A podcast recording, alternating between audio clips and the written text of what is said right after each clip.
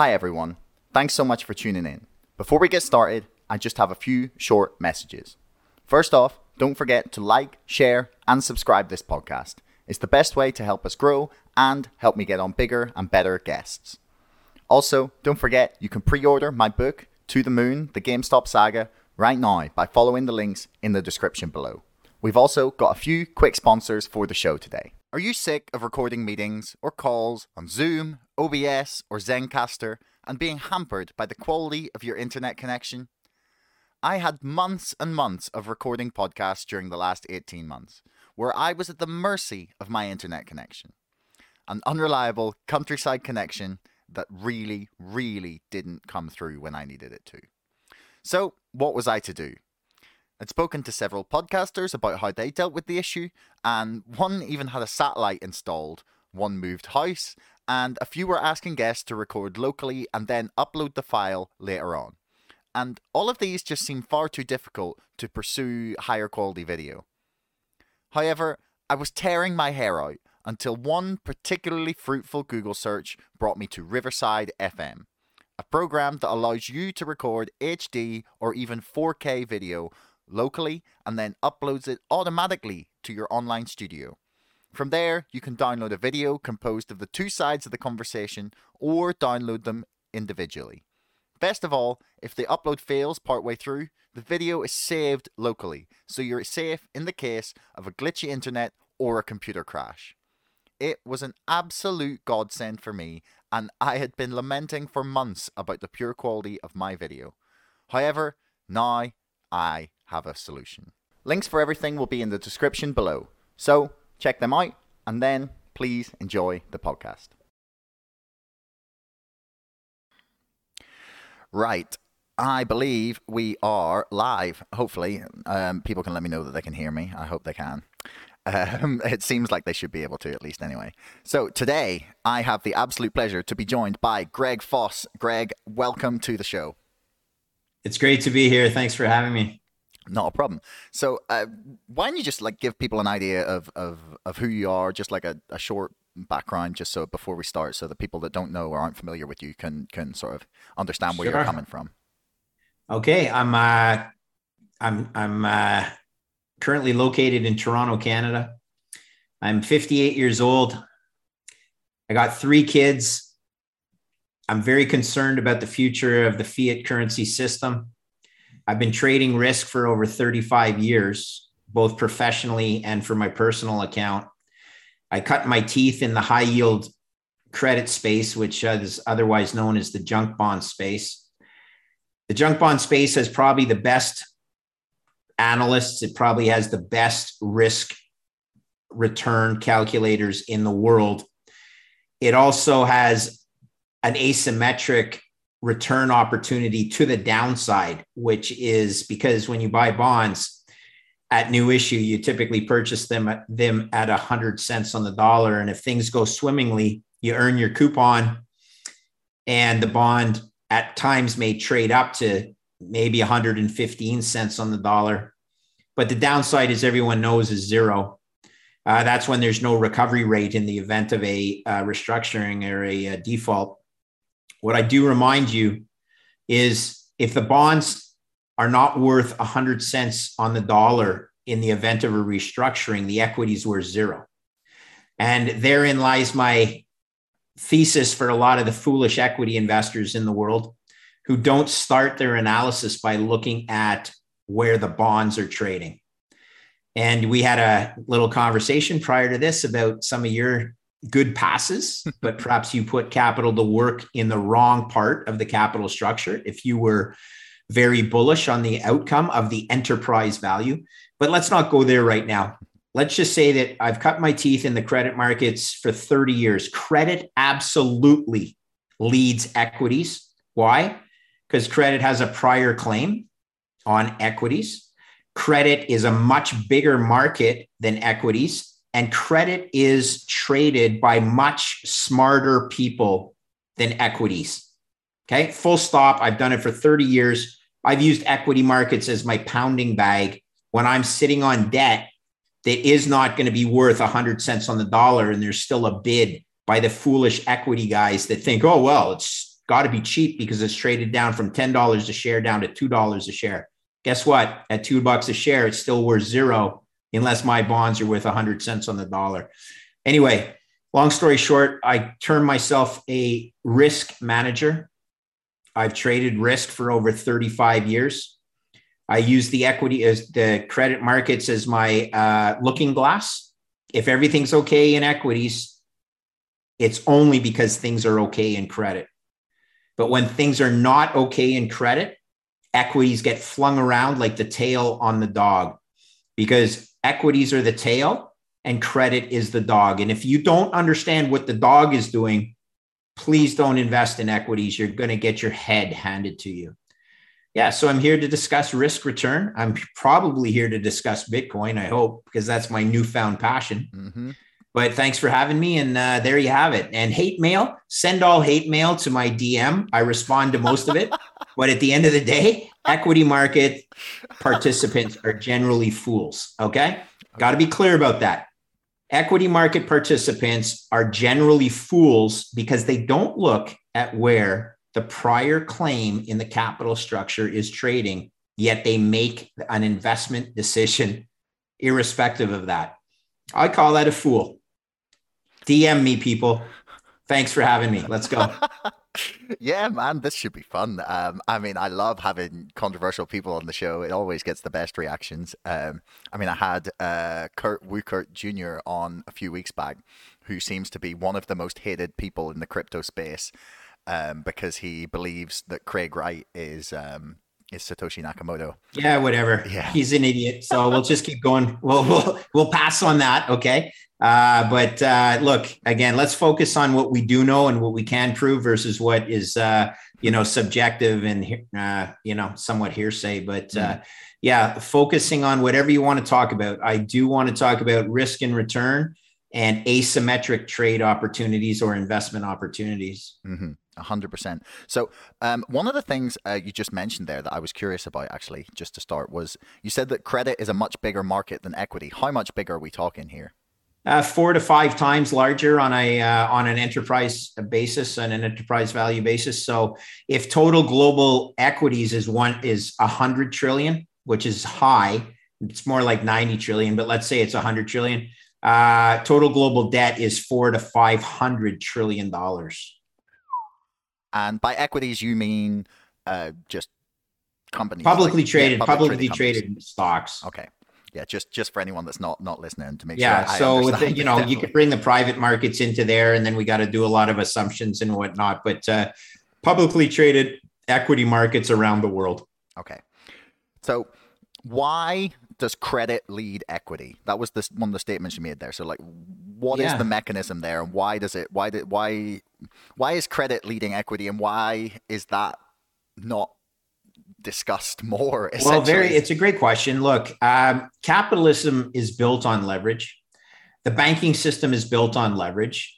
Uh, your commercial banks, either in Ireland or Canada or United States or anywhere around the world, are generally over 20 times levered to their equity base, which means for every $100 of loans a bank makes, only $5 of that loan is held as equity capital or risk absorbing capital. The other $95 is in deposits, uh, whether they're retail deposits, interbank deposits, where you get deposits from another bank that has excess deposits, or subordinate debt, which means every single loan that you make cannot lose more than 5% of its value, or you are chipping into the contributions of deposit holders, right? So, why would we ever, why would we ever not consider the equity of a company uh, or the trading value of the credit of a company before we looked at the equity? Banks are the same. You got to look at the credit of a company. So if a company borrows debt, and we'll take GameStop or we'll take AMC. GameStop uh, doesn't have AMC. AMC, the bonds traded down to one cent on the dollar, which meant those bonds had a hundred times of upside before the equity was even worth anything. And yet, where did everyone run? Mm-hmm. They invested in the equity, which is fine because the equity holders made a return. There was a short squeeze, probably gave the bondholders chance to buy more bonds that traded down to one cent on the dollar. The point is the risk adjusted trade was in the bonds, not in the equity. And I congratulate all the equity holders that made money on the equity by squeezing the shorts, some of whom were bondholders that had shorted the equity. But I tell you, the right rate, the right trade was if you were going to go outright long, was to buy the bonds at one cent on the dollar. And that's because the prior claim of the bonds meant that you needed to get 100 cents back on the dollar in the event of a restructuring, 100%, 100 cents back on the debt dollar before the equity had any claim to residual proceeds. That's how finance works. Debt has a prior claim. You better understand where the debt is trading before you invest in the equity. Yet, most equity investors don't. And it's unfortunate because a lot of times it works in reverse.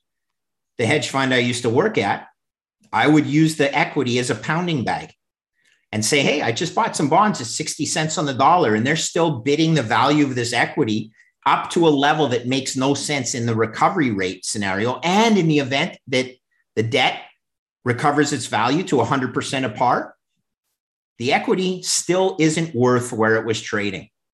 So you take a short position either through put options or you outright short the um, the stock on a delta hedge basis. So look, it's a fact, okay, that credit markets run the world, whether it's bank stocks, whether it's things like the TED spread, which is the euro dollar versus uh, treasury bill spread, which is an indicator of stress in the funding markets. You have to be up to date on all of these uh, uh, various open market uh, funding prices. And when the credit markets start to get sick, the equity markets get destroyed. We've seen it in four different financial crises in my life 1988, Latin American debt, 1998, long term capital management, 2008, the great financial crisis, and 2020, COVID. Hmm. It wasn't the equity markets that were puking, it was the credit markets. And the credit guys were using the equity markets as a hedge and a pounding bag. Right. Okay. So I have several questions. Um, okay. Uh, first of all, I want to clarify what you've said so far to make sure I've understood here. So, okay. Um, so essentially, your your basic thesis is that like people shouldn't invest in a stock unless they look at the the how the debt is trading. So there's you're saying that at one point or maybe perhaps still that the debt on on AMC for example was trading at 1 cent on the dollar. So that means that they have bought say $100,000 of of debt for a hundred or for um for a thousand dollars. Yeah, let's use a million, okay. right? So typically, you know, if it's debt will trade in as low as a hundred thousand dollar increments, but you use a million, and one hundredth of a million means you had you could buy a million dollars worth of debt for ten thousand dollars. Right. Ooh. Wow. That's sort of cool. Yeah, that's, that's you're buying the stock as an option, which could you know, skate its way into profitability. But until the debt goes back from $10,000 to $1 million, your equity purchase is for knuckleheads, retards. I don't know how else to say it. If you had $10,000 of capital to invest, where should you have put it? Hmm. In the stock or in the bonds? The bonds at one cent. Dang, I know where I would have put it Problem is, how many of your guys knew where the bonds were trading? No, it's not listed on an exchange. No. Is it open you don't to understand. retail investors at all? Pardon me? Is, is that is that market open to retail investors whatsoever? You have to be tapped in, yeah, but uh, no, not generally. That's the difference. Bonds trade OTC, over the counter. Yeah, yeah. So then, so right, say I was tapped in, right, theoretically, in January, and I had decided that um, GameStop was a really great company, but the debt was trading very, very poorly, or the AMC was a really great company, and I expected it to survive the current prices of the stock Okay. or not thing. And I went and I th- saw, okay, I'm gonna buy the debt. Like, what? At what point? So this is what I'm not. I, I'm. I'm. I can't pretend to be well versed in bonds. So, Yeah. um, then say so you're buying the bonds of the, the, the issued by the company in order to raise capital. When can you say No, sorry. The bond, the company was not raising money at one cent on the dollar. no, the no, no, no? I, I got issued, that. right. Yeah, so they've Okay. they've issued it, and the bonds sort of go in. So say they issue, um, let's say yeah, a million dollars in bonds, and then the bonds. No, a hundred million, A and the bond and the total value of a hundred million was trading for one million dollars. Okay. So say we that's happened. Um, it's gone out into the market. It's now been valued by the market at one cent on the dollar, and then what point can the investors who buy that get their money back? Like, is there a can they force it back, or does it the company have to decide they want to buy those bonds back? Oh no, I mean the market trades on a secondary basis, but what you have what you own is a contract, right? This is a contractual obligation for the company to pay you back. Okay. And there's a maturity on it. And sometimes the companies can get actually smart and say, dang, I'm going to buy it back myself. Right. Mhm. And I'm going to retire a hundred dollars owed at one dollar. Seems like a smart trade by for me, but most CFOs don't even follow the trading of their own bonds. It's really, really, Josh, it's really a misunderstood asset class. And it's not, you know, again, it's just underfollowed by everyone except sophisticated institutional investors, including the CFO of that company. Imagine if he had, you know, a million dollars just sitting on his balance sheet. Wouldn't it have been wonderful to retire a hundred million dollar obligation with a million dollars of cash on his balance sheet? Mm. Yeah. But he probably didn't even have a clue that the bonds were trading at that level. And how long did they trade at that level? It doesn't matter. It hit a dollar. What if it's traded at even at 10 cents on the dollar? You'll still have a tenfold increase in the value of your investment before the equity claim is worth anything. Now, the equity claim becomes an option over time. And as that debt price increases, the value of the equity increases in lockstep because it's an option that it'll be able to pay back the $100 and then any residual cash flows accrue to the equity. That's all it is. It's a splitting of the cash flows that a company earns between its contractual obligation, which is the debt, and its equity holders. Non contractual, but they are the residual. They get all the upside. A bond will never pay more than its coupon. Oh, things are going really good. We've decided to increase the coupon to the bondholders. No, that doesn't happen. all of that accrues to the equity guys. But the flip side's also true. If things are going south, the guy that recoups his money first is the bondholder. The equity holder is not entitled to any residual claim unless the bonds are made whole. Okay, this this this is like making fabulous amounts of sense. Actually, um, the it it actually makes a lot of sense in um because so earlier in the year, um, GameStop bought back a whole bunch of their they they cleared a whole bunch of their debt. Smart. So yeah. but I hadn't I hadn't put together like what the like okay aside from a company not wanting to have the debt, obviously that's Well, know, they, they don't forget every single CFO in a going concern business should use leverage to a certain extent because that leverage enhances the return to equity investors.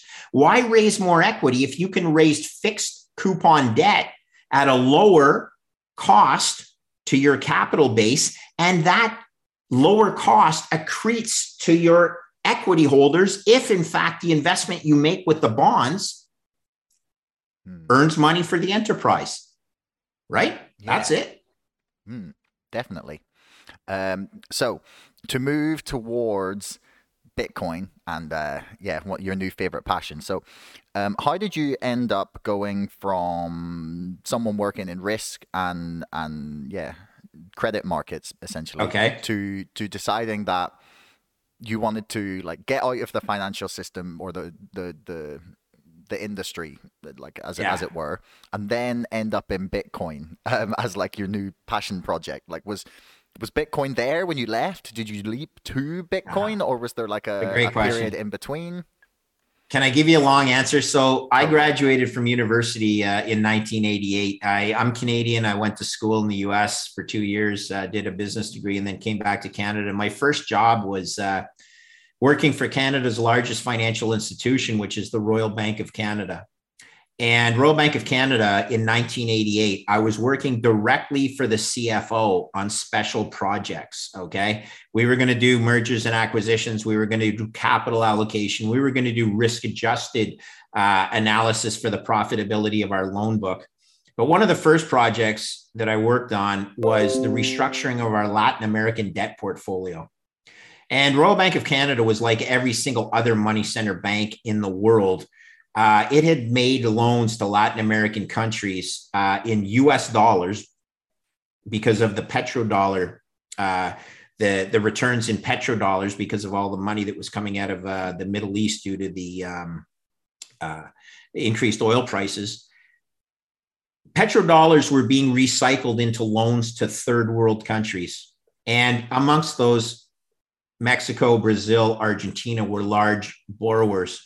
Royal Bank of Canada had a portfolio of loans to these uh, Latin American borrowers that were trading on average at 25 cents on the dollar because these loans had defaulted. Okay. These companies could not keep up with their US dollar interest obligations because of a strengthening US dollar. And at the end of the day, they all defaulted, trading at 25 cents on the dollar. Now, prior to this, I told you that banks only hold five cents on the dollar for loan losses. And these things had lost 75 cents on the dollar. Royal Bank of Canada was insolvent. Josh, I don't know how ever, how else to tell you that the global banking system was fucked. F U K K K K K E D. Okay. Absolutely screwed. And nobody knew it because they didn't do math. They didn't do simple math. There's your first drinking game. Okay. You didn't do simple math. The Royal Bank of Canada was insolvent, and so were all New York Center, New York money center banks. Very simply, if you only hold $5 of capital against your loans and they lose $75 of capital, man, you're in big trouble, right? Yeah. Well, listen to this. At the end of the day, I said, why do people have confidence putting their deposits in Royal Bank of Canada? The answer, like everywhere else around the world, oh, the banks are too big to fail. The government will bail them out, right? All true. Governments always bail out the system. How do they bail out the system? They print more money. In 1988, I said to myself, this is a fiat Ponzi. This whole fiat thing is a Ponzi. I didn't have the solution and I didn't turn into a gold bug. And I certainly didn't go to the newspapers yelling that, you know, the banking system was built on uh, or held together with masking tape and baling wire, right? 25 year old kid, he's going to, you know, not going to work in the financial markets for long. But since 1988, I've been looking for a solution to the fiat Ponzi. I worked in hedge funds. I traded credit. We went through the crises that I mentioned in various ways. At the end of the day, I retired in 2016 because we had just completed the greatest trade I was ever part of coming out of the great financial crisis in 2008. And I put my hand up as a 50 something year old. I guess I could do the math. 2016, I was 53 years old. And I'm like, look, I'm done. First of all, I was beat up. We had done amazingly well, but the credit, the stress of trading credit is something you bring home night and day. There's no watching a movie at a theater when you're sitting on a bunch of hundreds of millions of bonds of a company you're worried about won't make it. Okay. So you can't be watching a movie. It's going through your head. All you're thinking about is the bonds. Your wife looks at you and goes, Well, how'd you like the movie? And you're like, Oh, it was great, wasn't it? You didn't even watch it. You were just thinking about this fucking position you're sitting on. Okay. So basically, your life gets absolutely uh, wrapped up in these various trades you have on. And I said in 2016, my body can't keep doing this. And we had just completed an amazing trade and it was time to get out. And so I got out and I was going to be happily ever after accepting the fate of the financial system to go and blow its head off. And then I found Bitcoin and I could not believe what a beautiful technological innovation this was. And I'll st- state this as truism. I thought Bitcoin was a Ponzi as well, based on everything I had read in the informed media. Oh, it's got to be a Ponzi. Well, then I peeled the layer of the onion. I went to a, or someone showed me the uh, blockchain in action at tradeblock.com. And I'm an engineer. And I looked at this and I'm like, what? Are you kidding me? And no one controls this? And I can transfer value anywhere in the world and it'll settle in 10 minutes? and it's math and code and it's near and dear to my heart and it solves the fiat ponzi damn i can't retire i'm all in i'm all friggin in and i did thousands of hours of homework on this and i still am learning and this is the most beautiful asymmetric trade and investment opportunity i've seen in over 30 years of managing risk okay I'm not 100% certain that Bitcoin will succeed. What I am certain of is that fiat money will continue to debase. Fiat money will continue to debase because the debt spiral that we have built up it is mathematically impossible to escape that debt spiral. Fiat money needs to be printed to solve the debt spiral. And that means fiat money will continue to debase. That I'm 100% certain of. What we need to do is we need to hedge ourselves against that. And till now, Bitcoin, I have not found a better solution than Bitcoin. Bitcoin is the hedge to the fiat Ponzi that I've been looking for for over 30 years. So what what makes you say that Bitcoin isn't a Ponzi scheme? Like, what was it that you looked at that made you say, okay, this thing is the solution to our problem? Okay. So, again, 21 million, math and code, scarcity.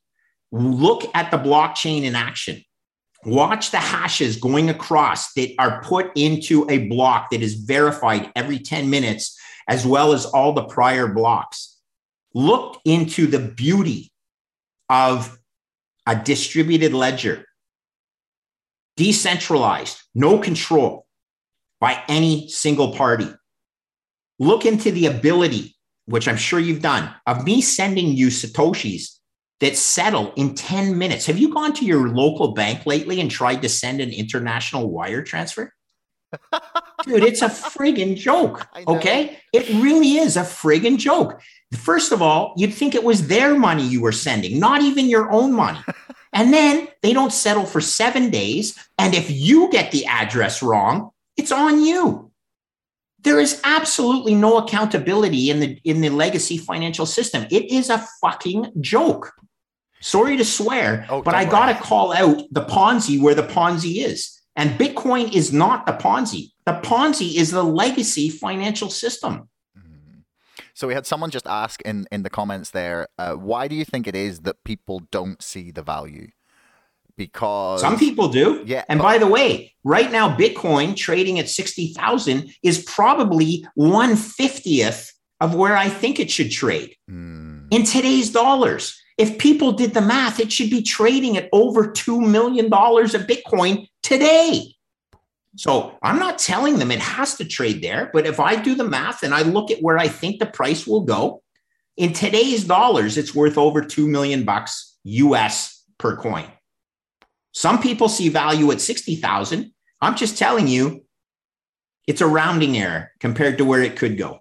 And that's why it is the best asymmetric opportunity I've ever seen. Hmm. I mean, that was my next question: is was it is it is it still that opportunity? Um, but but yeah, why? Yeah, well, it can go up fifty fold from here. It could. Is I, that that's horrible? Oh, geez, I really want to make a hundred fold. Dude, come on. The US 10 year is yielding 1.6%.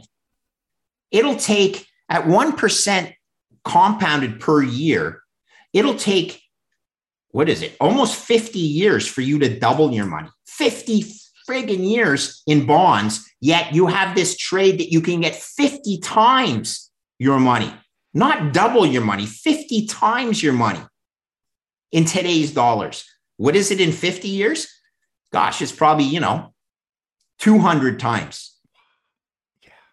Yeah. So just don't overthink it. Like, really, don't overthink this. This is an asymmetric trade that will define your career.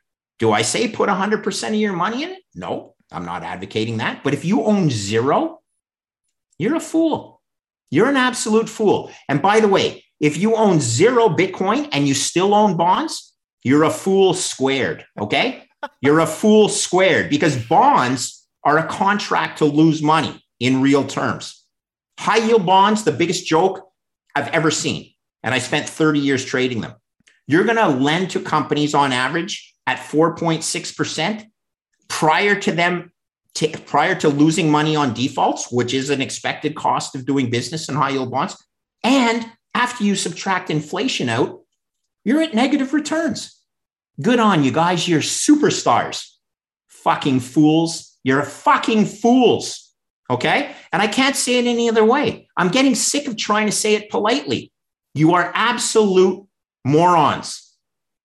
Come at me. I've spent 30 years in that market. You are wrong and you're an idiot. Sorry. Don't worry, man. That's, that's all right. Uh, I feel like I'm getting some therapy session here for you. but the uh, I, I I I like most of what you said. The things that I understand myself, I agree with. Like the rest of it, I'm believing you because you seem to know what you're talking about.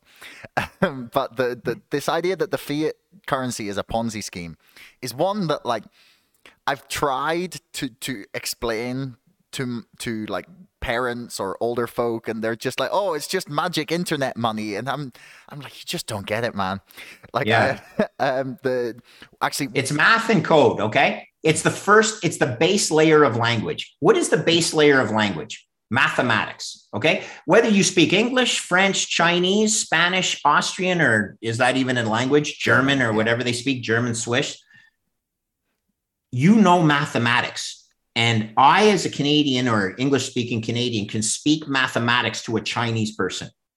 We can't even communicate at the second level, which is our mother tongue, but we understand math.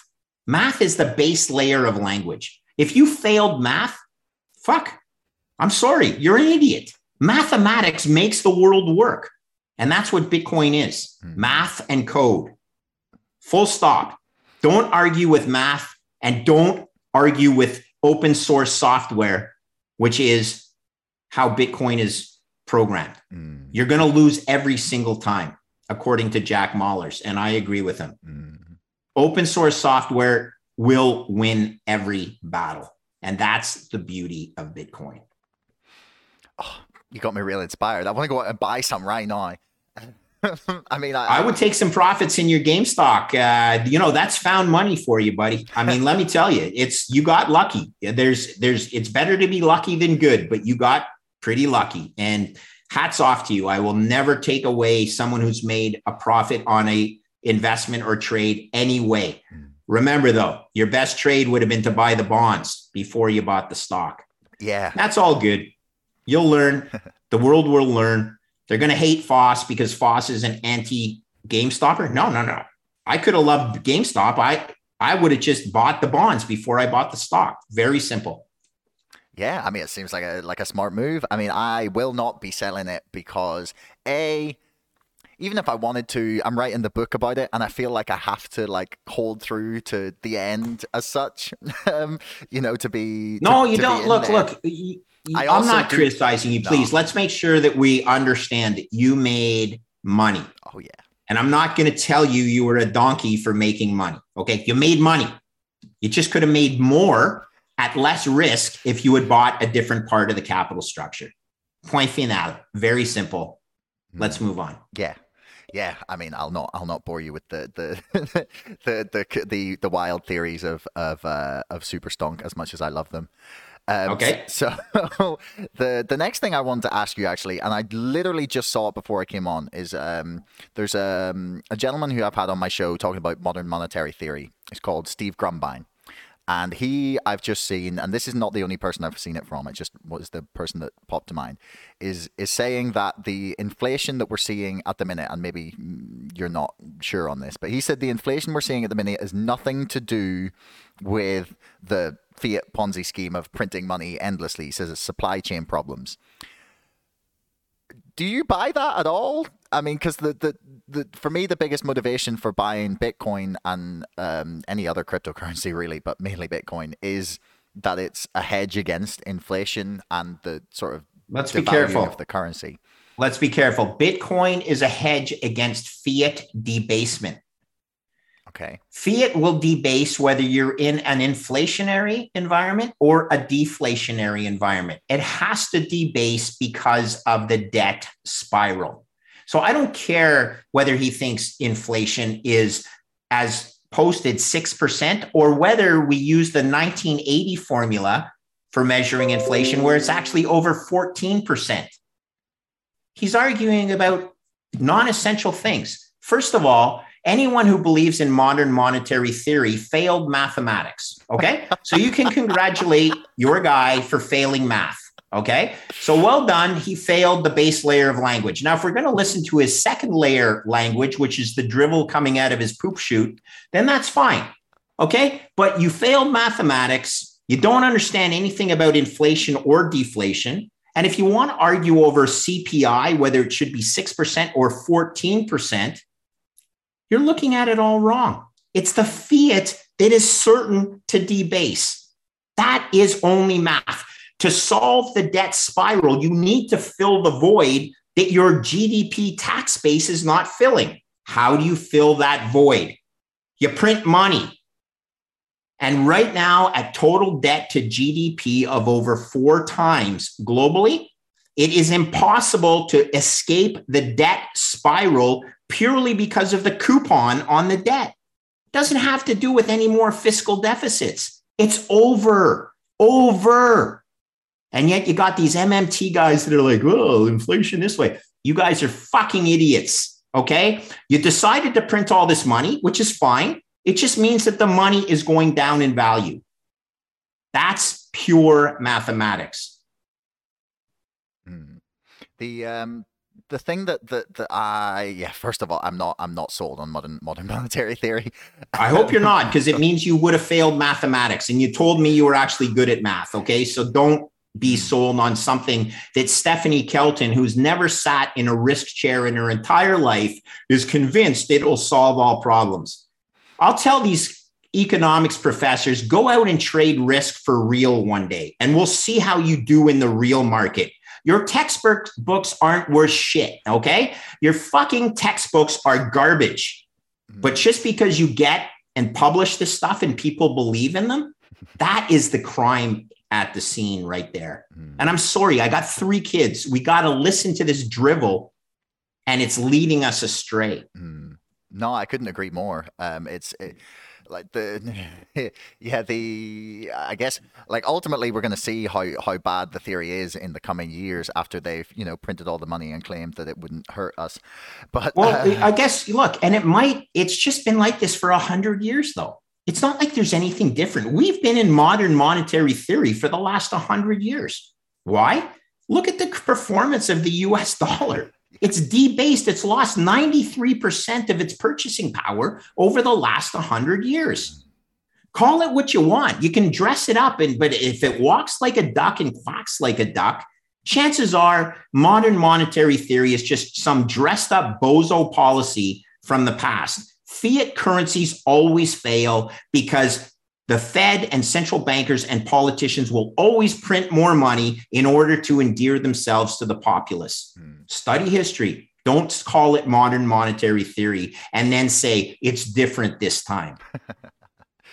so when you say fiat has to debase, um, when you first started saying that, I, I was under the impression you meant that it just it had to to like. Do you just mean it has to lose value because? No. The, okay. Look, okay. they need to print more of it. Very simply, you have to balance the books, and when your debt is growing on a contractual basis because of the coupon on the debt, when your debt balloon is four times the size of your economy and it's growing at 3%, let's just call 3% the average coupon on the debt, that means the debt balloon's growing at 12%, which means in order for your tax base just to keep up with your debt balloon, your global GDP needs to grow at 12% annually. Is that going to happen?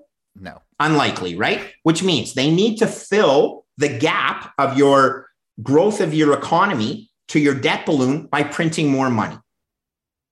Only mathematics. It's called the error term. You need to solve the error term of that debt spiral.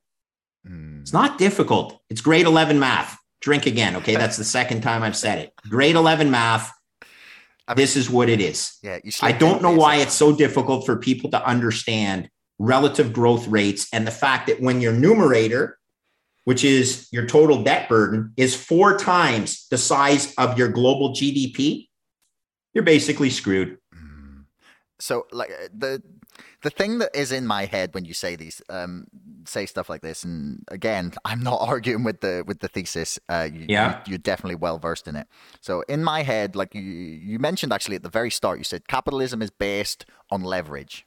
Yes sir. So for me the the, the question then becomes how do we how do we have a, a, a system based on debt or do we even should we even have a system based on debt first off? But like i i i think that like because to me debt is a great idea. It's hmm. it's it's like it's, as long as you can afford it. Yeah as long as you can afford it. But it's like okay for me personally it's not. I don't like i don't like owing money to people. But for okay. um for a, a country or for an llc or for an entrepreneur like debt seems to be this wonderful invention that has allowed us to like grow unbelievably over the past hundred years as a as a as a species, like across the whole planet. Like, yeah. not, this is not just like a Western thing. So uh, when you say this, it sounds to me like you're saying that we're kind of just borrowing all this growth from the future. Yes, we're pulling forward productivity and uh, gains at the expense of our children and future generations. Okay, so I guess you call it greed. Okay. Debt is the purest form of greed that can be exhibited by anybody running a federal or provincial balance sheet where they say, look, I want to stay in power for another four years. How am I going to do that? I'll issue more debt so that I endear myself to the populace. So they'll, they'll uh, elect me for the next four years. Understand this. All right. Debt in a closed system, i.e., a company that has a uh, a projected amount of cash flows will enhance the return to the equity holders at a lower cost than raising more equity to fund a capital expenditure. There is an efficient amount of debt that exists for every uh, company that makes sense that you have a certain amount of leverage. But the banking system, 100 years ago, Henry Ford said if the average American understood how the banking system actually worked, mm. there'd be a revolution in the morning. And he's not wrong. Yeah. The banking system is 20 times levered. Your average corporation is three times levered. And the banking system is 20 times levered? Come on. Don't you understand what that means? It means the banking system needs to be backstopped by the federal government in order to keep the machine going, in order to keep leverage in the system, in order to keep access to credit to the consumer so they can go out and buy stuff at time zero that they couldn't otherwise afford. That's what leverage is. Hmm. So what would your like what would your suggestion be? So right, say say hmm. Joe Biden gives you a call. He's like, "Come on, man, come down to the White House," and he's like, "Yeah." No, no. how about we talk in? Uh, I've been I've given a, a, presentation to forty five members of Parliament in Canada. Okay. Uh, yeah, let me tell you, there's people asking good questions in my country. Um, I'm not certain that Joe Biden knows where Canada is. Okay, so that's fine. I don't think And he, he doesn't need to bathroom because the the I'm sorry. I said I don't think he knows where the bathroom is. Uh, I can't go there. All right. I'll just tell you that uh, at the end of the day, uh, Canada is a rounding error on the global stage, and that's unfortunate, but it's true. Okay. We don't even have the entire population of our country doesn't even equal the population of California. Okay. That's like it's like saying that California is going to set the world on fire and the U- the rest of the USA is not going to do anything. Like I love Canada, I'm a proud Canadian. I want Canada to punch above its weight, but the reality is we're a G7 nation that doesn't matter. Hmm. Okay? California, Texas is more important than Canada. So, what would Joe Biden say to me?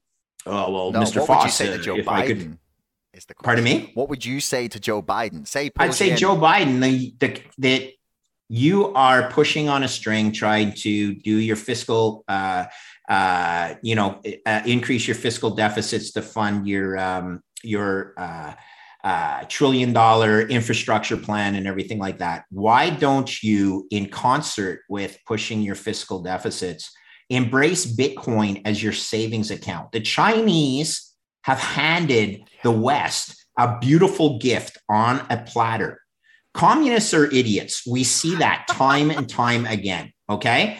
And they have handed the West a very beautiful gift that the West can either embrace or it can push away. And my advice to Joe Biden would be embrace capitalism, embrace Bitcoin. And the, in the words of Robert Breedlove, Bitcoin is American as fuck. And it is. It is a beautiful technological innovation that will provide our generation to store the value of our time and energy in order to pass that along to our children. Okay. You can have a savings account, which is Bitcoin, and you can have your checking account, which is your fiat currency, and the US dollar will maintain its reserve currency status. But Bitcoin is going to become the world reserve asset. It will replace US treasuries as the store of value for future generations. Don't fight it. It's only math. Very simple. Yeah, yeah. I mean, do, do you think that's that is like? Why do you? I think- can't be 100% certain, but I'm going to give you odds. Okay. Yeah. Right now, I'm going to play a little game called expected value analysis. I think the price of Bitcoin should be $2 million or more in today's dollars. The price of Bitcoin as it trades in the open market is $60,000, which means the market is telling me there's only a 3% chance that my $2 million price target for Bitcoin is likely to happen. 3%. 3% times 2 million is $60,000, okay? Which taken to the next step means there's a 97% chance the market is telling me that Bitcoin is worth zero. So in a binary probability outcome, you have zero and you have $2 million. In reality, it's a continuous distribution, but we're going to play this game where there's only two outcomes. The market is telling me there's only a 3% chance Bitcoin hits my price target. And I'm like, dang, I told you I'm not 100% certain, but I'm way more than 3% certain. what if I was 30 or 40% certain? That means Bitcoin should be trading at $800,000, and it isn't. So, what does Foss do? Foss says the odds the market have laid against my trade or on my trade are wrong and I am going to buy Bitcoin until it hits my probability adjusted price target. And I'm not telling you that I'm a 40% likelihood, I'm probably higher. But the point is, it's got to go through 800,000 before it hits 1.2 million and eventually. Hmm. Yeah. So like uh, the I I I I see the like my uh, based on basically nothing except hype is uh, expecting Bitcoin to hit a million in 10 years. That's just Okay. like where Look, I think it I do mathematics. You do finger in the wind. Yeah, Okay. Yours is finger in the wind. Mine is actual mathematics. And I'm not going to tell you that finger in the wind is wrong because you've shown that finger in the wind works Yeah. when it comes to some of your equity investments. we're we're rowing in the same direction here, Josh. Mm. I'm not going to tell you you're wrong. I'm just going to say I prefer to do it with more rigor from the mathematics standpoint. Okay. Oh, yeah. Much like I prefer to, to do it with more rigor when I have the chance of owning the bonds or the stock, if I think there's a chance that this company will skate through its financial distress. Mm. You weren't wrong.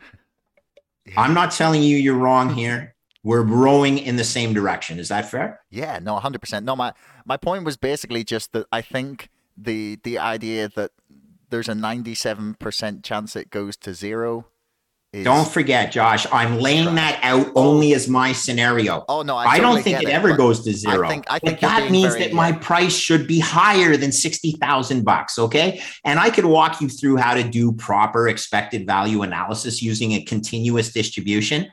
And all I'm saying is the price, the price of today's sixty thousand dollars per Bitcoin is a rounding error, and people are overthinking it. Mm. That's what always happens. People overthink it.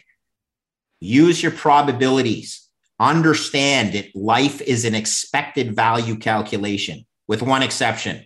I'm 100% certain the fiat dollars that you own in your pocket are going to be debased over time. Mm. That is pure mathematics as well. Yeah. So don't hold your savings in these things called fiat dollars. You're going to lose, regardless of whether it's inflation or deflation the fiat currency is going down in value. Yeah, yeah, and I mean saving uh, uh, in saving your money in fiat is is bonkers. Like I mean, I. Okay, so then what is a bond? A bond is a 10 year, let's say a 10 year bond is a 10 year savings instrument where you advance a $100 at time zero and you get a $100 back in 10 years. You get a coupon return on that. And let's say it's a US 10 year. So you get your 1.6% annual. But in 10 years, when you get your hundred dollars back that you gave them at time zero, what's that hundred dollars worth? Oh, 65 yeah. bucks? Nothing. Yeah. Less? Yeah. Bonds are for monkeys right now. Okay. Donkeys. Yet pension allocators all over the world need to own bonds because their investment policy guidelines say they do. And here's the funniest thing. Some of them own negative yielding bonds. Some of them guarantee that you'll lose money and yet they still invest in it on on a nominal basis, not including the debasing of the fiat, you're going to lose money by investing in this bond. Wow, that's a great investment. You are guaranteed to lose money. Damn. Who are these pension allocators and they could they possibly be that illiterate on in the basis of mathematics? Yeah, they can. Is there anyone shorting the bond market? Uh, everyone's short it. The problem is you got not even the problem. There's people sitting on it, the treasury that's keeping rates down. It's it's it's suppressing yields from performing or from reflecting true market uh, uh, rates. And if in the words of Stanley Druckenmiller, the US 10 year were allowed to trade freely. He thinks it would be at 4.5%, which means a 300 basis point increase in the price of, uh, sorry, in the yield on a 10 year bond. Everything else being equal, that translates to at least a $20 drop in the value of your 10 year bond. That's 20%. 20% if bond markets were allowed to uh, trade freely. His words, not mine but I don't want to lose 20% on a bond contract in order to earn one and a half percent. That's for dummies. That's that's that's not even 11th grade maths. That is that is like fifth grade maths. like, yeah, that's good. You could explain that to a fifth grader. I agree. Mm. So the you mentioned there just briefly offhand about China's sort of rejection of of crypto. Yeah. Why do you think they did that if it's such a bad idea? Like- because it challenges the uh, the power of the elites, right? So China has done this uh, historically. Uh, there was a time when China's navy was the, uh, or not navy, but merchant fleet was the most powerful sailing fleet in the world. The elites at the time viewed the up and coming, uh, emerging uh, merchant fleet populace that were gaining wealth as being a challenge to their uh, their uh, power. So guess what they did?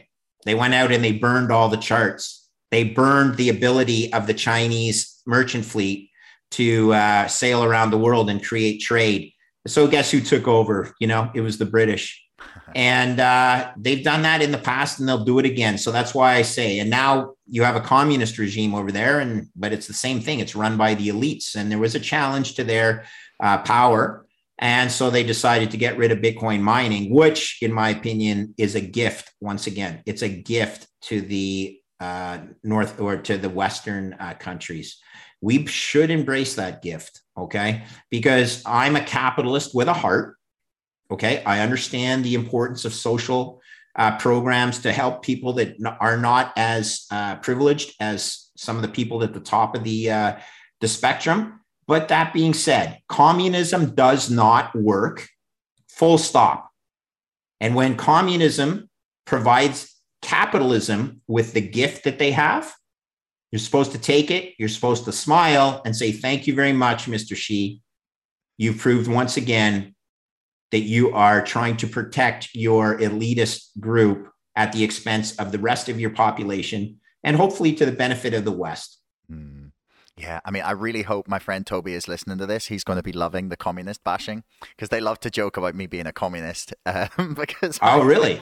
Yeah, because I mean, my my friends have this amazing stereotype of me that I'm both like um, uh, a big society conservative, um, which would have been yeah the the right in in Britain um, and I'm also a communist at the same time. It's it, communist or, or you're a capitalist with a heart. You want to help people that are less fortunate. There's nothing wrong with that. It's just you cannot you you need it to happen efficiently. You cannot impose that upon a population because if you impose it upon a population, no one feels like working. Everyone feels like sitting on the dole, right? So you know it's it's a, a delicate balance. But as I said to you, I'm a capitalist with a heart as well. Okay and you should be allowed to make your own decisions in terms of your philanthropic endeavors. It should not be imposed upon you by the government or the powers that be, because then no one aspires to be uh, in the position to be philanthropic. They'll just say, well, the government will do it for me. Yeah. So, you know, look, I don't want to get into too much of a political thing. I don't think you're a communist, Josh. I think you're probably, you know, there's a, there's a, uh, give me a sec. My microphone just. Uh... Oh, don't worry.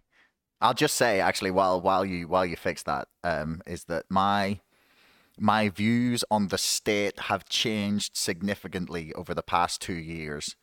Um, and my views on what is the best way for us to make everyone in the world richer have also changed quite significantly when I found out that 100 years or 200 or it's either 100 or 200 years ago that 88% of the world lived in absolute poverty and now it's 3% and we're expecting that to be gone by the year 2030 and all of that has been done solely by the by consumer capitalism. Like the, there is no other explanation for it. And and for me that is the best way to I have seen to provide people with uh, good paying jobs uh, financial security and their the ability to make their life what they want. That, That's the, and for me, that's that's what I want to people to have. You know. Yeah. And so, so I like I I've I've well, been. So yeah. so here's the thing, right? You can be a fiscal conservative and a social democrat, right? You can want both sides of the aisle. And that's what I think most North Americans want, in my opinion. They want to help the less fortunate, provided the whole population doesn't tumble into disarray. If you're trying to help the less fortunate, you need to do it with a certain amount of, uh, I'll call it conservatism. It chance it can't just happen all at once. You know, Margaret Thatcher said many years ago, you know, that capitalism is the worst or democracy is the worst form of government except for all the other forms i think to paraphrase her. Um, and capitalism take an extension of that. Capitalism is the worst form of economics except for all the other forms as well. Uh, it works over time it works the incentives are there. It's not perfect but what you cannot do is print yourself to prosperity. That is mathematically impossible and while you may gain votes in the short term because people find extra fiat dollars in their bank account, long term it punishes them. And the people that it punishes the most are the people at the bottom of the spectrum that do not have other hard assets that maintain their value in the face of a depreciating dollar. So, what are those other hard assets? Typically, it's been gold, real estate. Your house isn't going up in value, Josh. It's the number of units of the uh, fiat currency or the unit of account that it takes to buy that same house. Because why? Because the value of that unit of account has been debased. I don't know how else to say it. Bitcoin is the most perfect asymmetric investment opportunity I've ever seen. And it solves all the problems of politicians who try and print their way to prosperity. Doesn't work. Bitcoin is the solution to the fiat Ponzi. It brings fiscal discipline to the table and it will change the lives for billions of people in this world that are not privileged, that are still unbanked, that still have no access to banking, but they do have a phone. And that phone will allow them to transact value anywhere in the world mm. in 10 minutes. Yeah. Decentralized, not controlled by anyone. If you can't get that through your head as to the beauty of what that allows, then I'll tell you, maybe you are a communist, but I don't think you are. I think you're socialist and you understand the benefits of that. Yeah. Yeah, I mean, I just, I, I, I, yeah, my my political views are very difficult to pin down. I, I, I believe. Don't even. let's not even do it because yeah. it just it'll, you know, there's there's the the the most important thing is we can solve the future for our children. And right now, I'm a boomer and I'm part of the most selfish generation ever known to planet Earth. Okay, we're scared, we're soft, and we're pulling forward gains at the expense of our children. That doesn't make me happy. Mm. How do you look as a parent when you say, say your kids, well, I had a great life, but you guys are pooched because, you know, I decided to make my life even greater. Mm. What a bunch of soft knuckleheads, right? yes, that's what you are, boomers. Yes. You're a bunch of soft knuckleheads. They call us snowflakes, you know.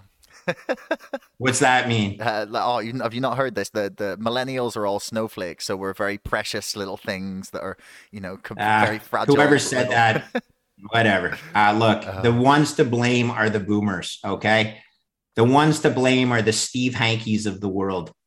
A soft, soft, squishy old, whatever. Fill in the blank. He is an embarrassment to capitalism.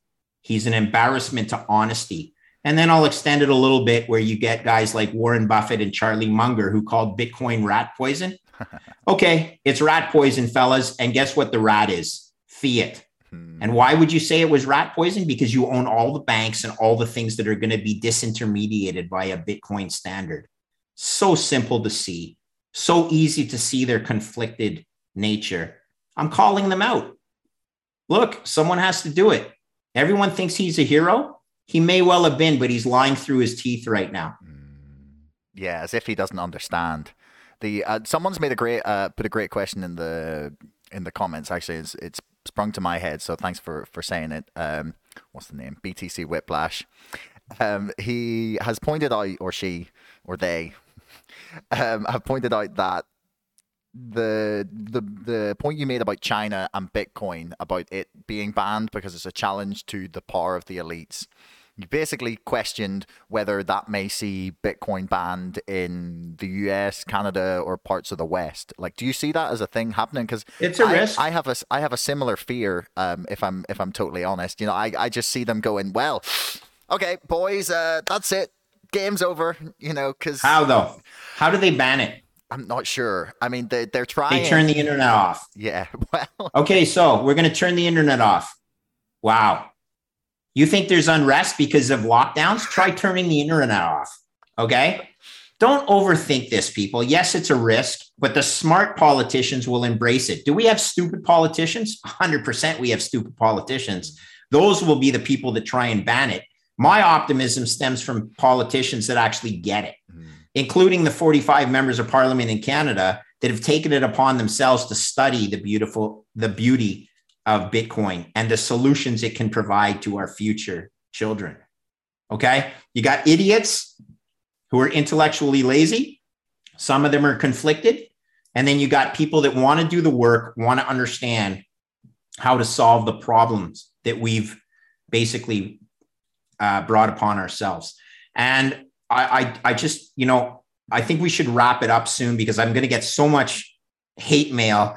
Right. I, I generally try not to be this negative on the on the the political establishment, but my God, there's some stupid people out there. And yes, it's a risk when you get the office of the controller of the currency, the candidate for the office of the controller of the currency, who, by the way, is communist, saying stuff like, well, maybe we should be allowed to short stocks and control the prices of stocks when we think stock prices are too high or too low. Wait, who said this? what her name? Uh, the Chinese lady that, that is the candidate for the office of the controller of the currency for Osama, not Osama, but it Omavra or something like that. Rhymes with uh, it, it. The point is this: she has been on tape fessing that she thinks that the Fed should be able to control the prices of stocks. That's good. I'm not sure I want to live in that world where you get a uh, office of the controller of the currency spewing out that type of uh, controlism and uh, centralism. Uh, that is dangerous. Let's uh, try and make sure that doesn't happen. Mm.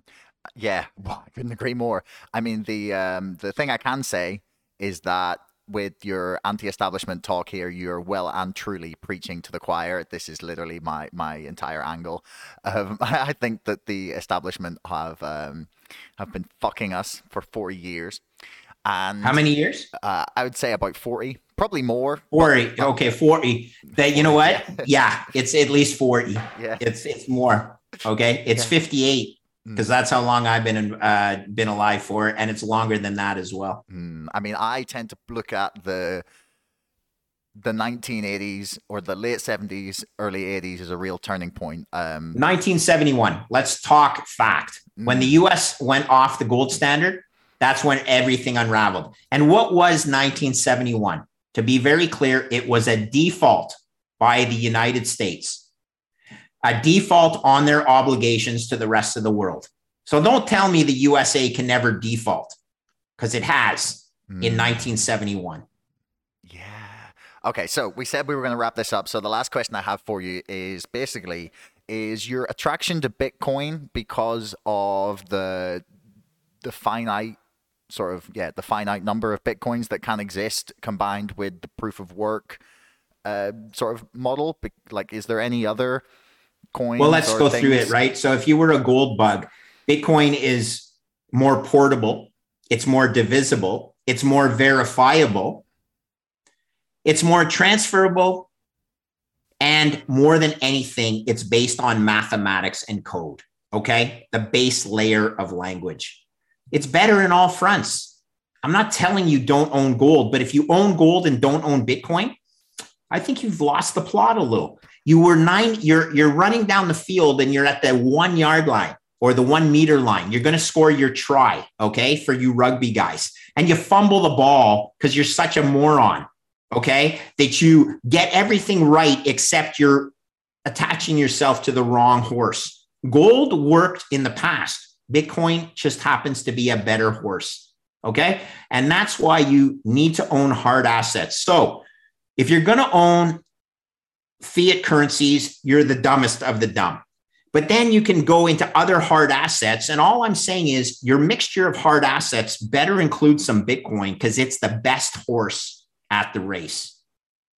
But do you not own real estate? No, I own some real estate. Do you not own gold? Look, I own some gold as well, some silver as well. But I own more Bitcoin because Bitcoin is the best horse in the race. Again, why? We'll go through it. Portable. Can't move your house if you need to get out of somewhere quick.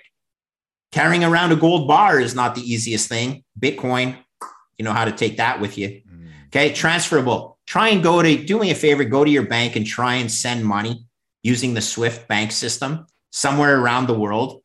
It is a joke. Okay. Well, Bitcoin, you can send it anywhere in 10 minutes. Transferability. Um, verifiability, math and code. How much fool's gold is there out there, or tungsten that's painted as uh, as uh, a gold bar? And by the way, when's the last time Fort Knox was audited? I don't think they ever. Oh, that would be never. Never. Yeah. Okay. Is there any gold in Fort Knox? I don't know. No one has audited it. Uh, and then you just go through the check marks and you just go, okay, I sort of get it. If I own zero Bitcoin, I'm taking more risk than if I own a proper portfolio allocation. Figure out what that portfolio allocation is because you will reduce your risk and increase your portfolio expected returns by owning a proper amount of Bitcoin. Very simple portfolio theory. Spent my life doing it. Don't overthink this. Yes, all these sorts of horrible things can happen, but those probabilities are infinitesimally small compared to the positive outcomes that can also occur. Mm. I mean, and even if even if they ban it, have you heard of a VPN? How about this? If they ban it, who's the country that doesn't and reaps all the benefits? And everyone will probably move there. Exactly. Okay. Don't don't overthink this. Look, the USA is very smart. They are the most important nation in the world for a reason. They're the biggest economy. They have the strongest military. They have the freest markets. Bitcoin is freedom of speech. Bitcoin is math and code. It's the First Amendment. I don't know if you want to change the First Amendment of the United States. I would suggest there'll be people that yeah, will rise up against that. Don't tempt people with I'm not the United. Just understand. Don't overthink it, Josh. I got to run. That's all It's right, been a pleasure. It's been an absolute Uh, pleasure. Thank, Thank you from Belfast and one of the or from Canada. One of the things I wanted to mention, I own uh, eight Irish pubs. I'm a part owner of eight Irish pubs in Montreal. No way. So I'm a big fan of Belfast and the uh, the beautiful beers that come out of that uh, out of that fine uh, part of the world. yeah. Well, the North, the Northern Ireland, we're we're more known for our whiskies. Bushmills whiskey. That's Okay. that's the one. But yeah, um, Greg, thank you so much. It's been it's been an absolute pleasure. It's been hilarious and fabulously uh, educational. So uh, take care, man. It's uh, Thank you so much for having me, and uh, I look forward to the, our next chat. Okay, yeah, sounds good, man. Talk to you later. thank you. Bye. Have a great day.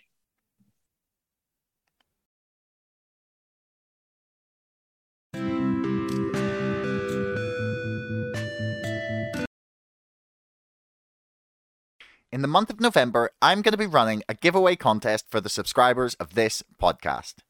You can win some advanced copies of my book, signed, of course, a GameStop voucher worth $50, or a one year subscription to Riverside.fm Pro worth a whopping $288.